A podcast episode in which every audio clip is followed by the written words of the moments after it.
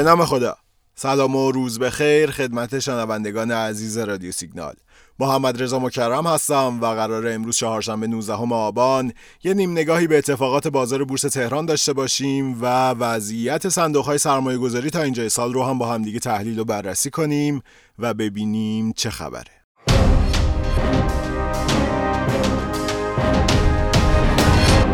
بعد از اینکه دوشنبه یه مقدار بازار به آرامش رسید دیروز شنبه خریدارها یکم جسارت پیدا کردند و تقابلشون با فروشنده ها نتیجهش این بود که شاهد ورود پول 43 میلیارد تومانی حقیقی ها بودیم.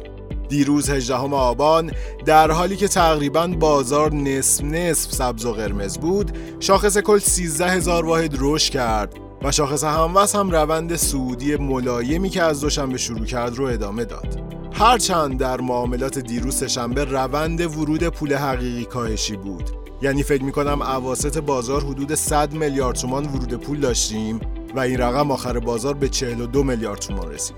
اما خب بالاخره مثبت شدن جریان نقدینگی حقیقی ها در کنار افزایش نسبی ارزش معاملات خرد یکی از اتفاقات مثبت معاملات دیروز. رشد توامان این دو پارامتر یعنی ورود پول حقیقی و ارزش معاملات خرد اگر ادامه دار باشه در واقع نشونه بهبود نقد شوندگی، پویایی و فاصله از وضعیت رکوده. اما امروز چهارشنبه 19 آبان در آخرین روز معاملاتی هفته شاخص روند سعودی ملایمش رو حفظ کرد و با 8000 واحد افزایش به عدد 1 میلیون و 456 هزار واحد رسید. شاخص هموز امروز وضعیت بهتری داشت و در شرایطی که 70 درصد نقشه بازار سبز بود، رشد 1.14 درصدی رو ثبت کرد. درسته که امروز کلیت بورس مثبت بود و تعداد صفای خرید هم با اختلاف از صفای فروش جلو زد اما در نهایت قدرت فروشنده ها بود که چربید و بار دیگه خالص جریان نقدینگی حقیقی ها منفی شد و دیدیم که امروز 16 میلیارد تومان پول حقیقی ها از بورس خارج شد. امروز ارزش معاملات خرد هم کاهش داشت. انگار حالا حالاها باید درگیر عوارض بد تردید و ترس خریدارها در بورس باش. گروه خودرویی اخیرا روند مثبتی داشته. و با توجه به شایعه های زیاد در خصوص حذف قیمتگذاری های دستوری در صنعت خودرو و با توجه به انتشار نرخ‌های جدید محصولات سایپا و ایران خودرو احتمال اینکه شاهد تحرکات مثبت و توجه خریدارها به این گروه در روزهای آینده باشیم زیاده. البته باید به این نکته هم توجه کنیم که رفتارهای هیجانی تحت تاثیر اخبار مختلف اونقدر در بورس زیاده که هر گونه تغییر روند ناگهانی در شرایط بازار اصلا بعید نیست. عموم این رفتارهای هیجانی در واقع ناشی از عدم مدیریت ورود افراد به بورسه. ببینید به طور کلی ورود اخشار مختلف جامعه به بورس یک فرصته. اما مدیریت ورود و آموزش افراد متاسفانه در کشور ما به درستی انجام نمیشه. در اکثر کشورهای غربی و توسعه یافته افراد با واسطه وارد بورس میشن و خیلی کم اتفاق میفته که فردی به صورت مستقیم اقدام به سرمایه گذاری در بورس بکنه و بخواد درگیر آموزش ها و مسائل تخصصی و هزار تا چیز دیگه در بورس بشه.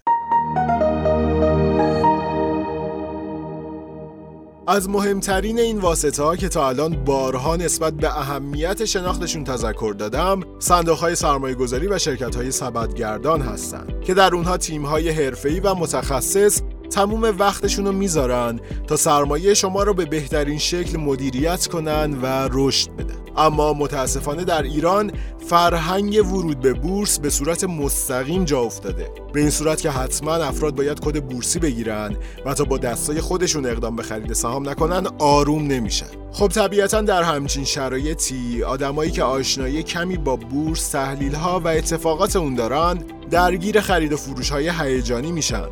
و همین میشه که شاهد رفتارهای هیجانی مردم چه در سمت مثبت و چه در سمت منفی بازار هستیم. حالا بیا میانگین بازدهی انواع صندوق های سرمایه گذاری از اول سال 1400 رو با بازدهی شاخص کل مقایسه کنیم ببینیم چه خبره. صندوق های سهامی که در واقع جزو صندوق های با ریسک بالا حساب میشن و عمده دارایی افراد رو روی سهام شرکت ها سرمایه گذاری می‌کنن از اول سال 1400 به صورت میانگین حدود 14 درصد بازدهی داشتند.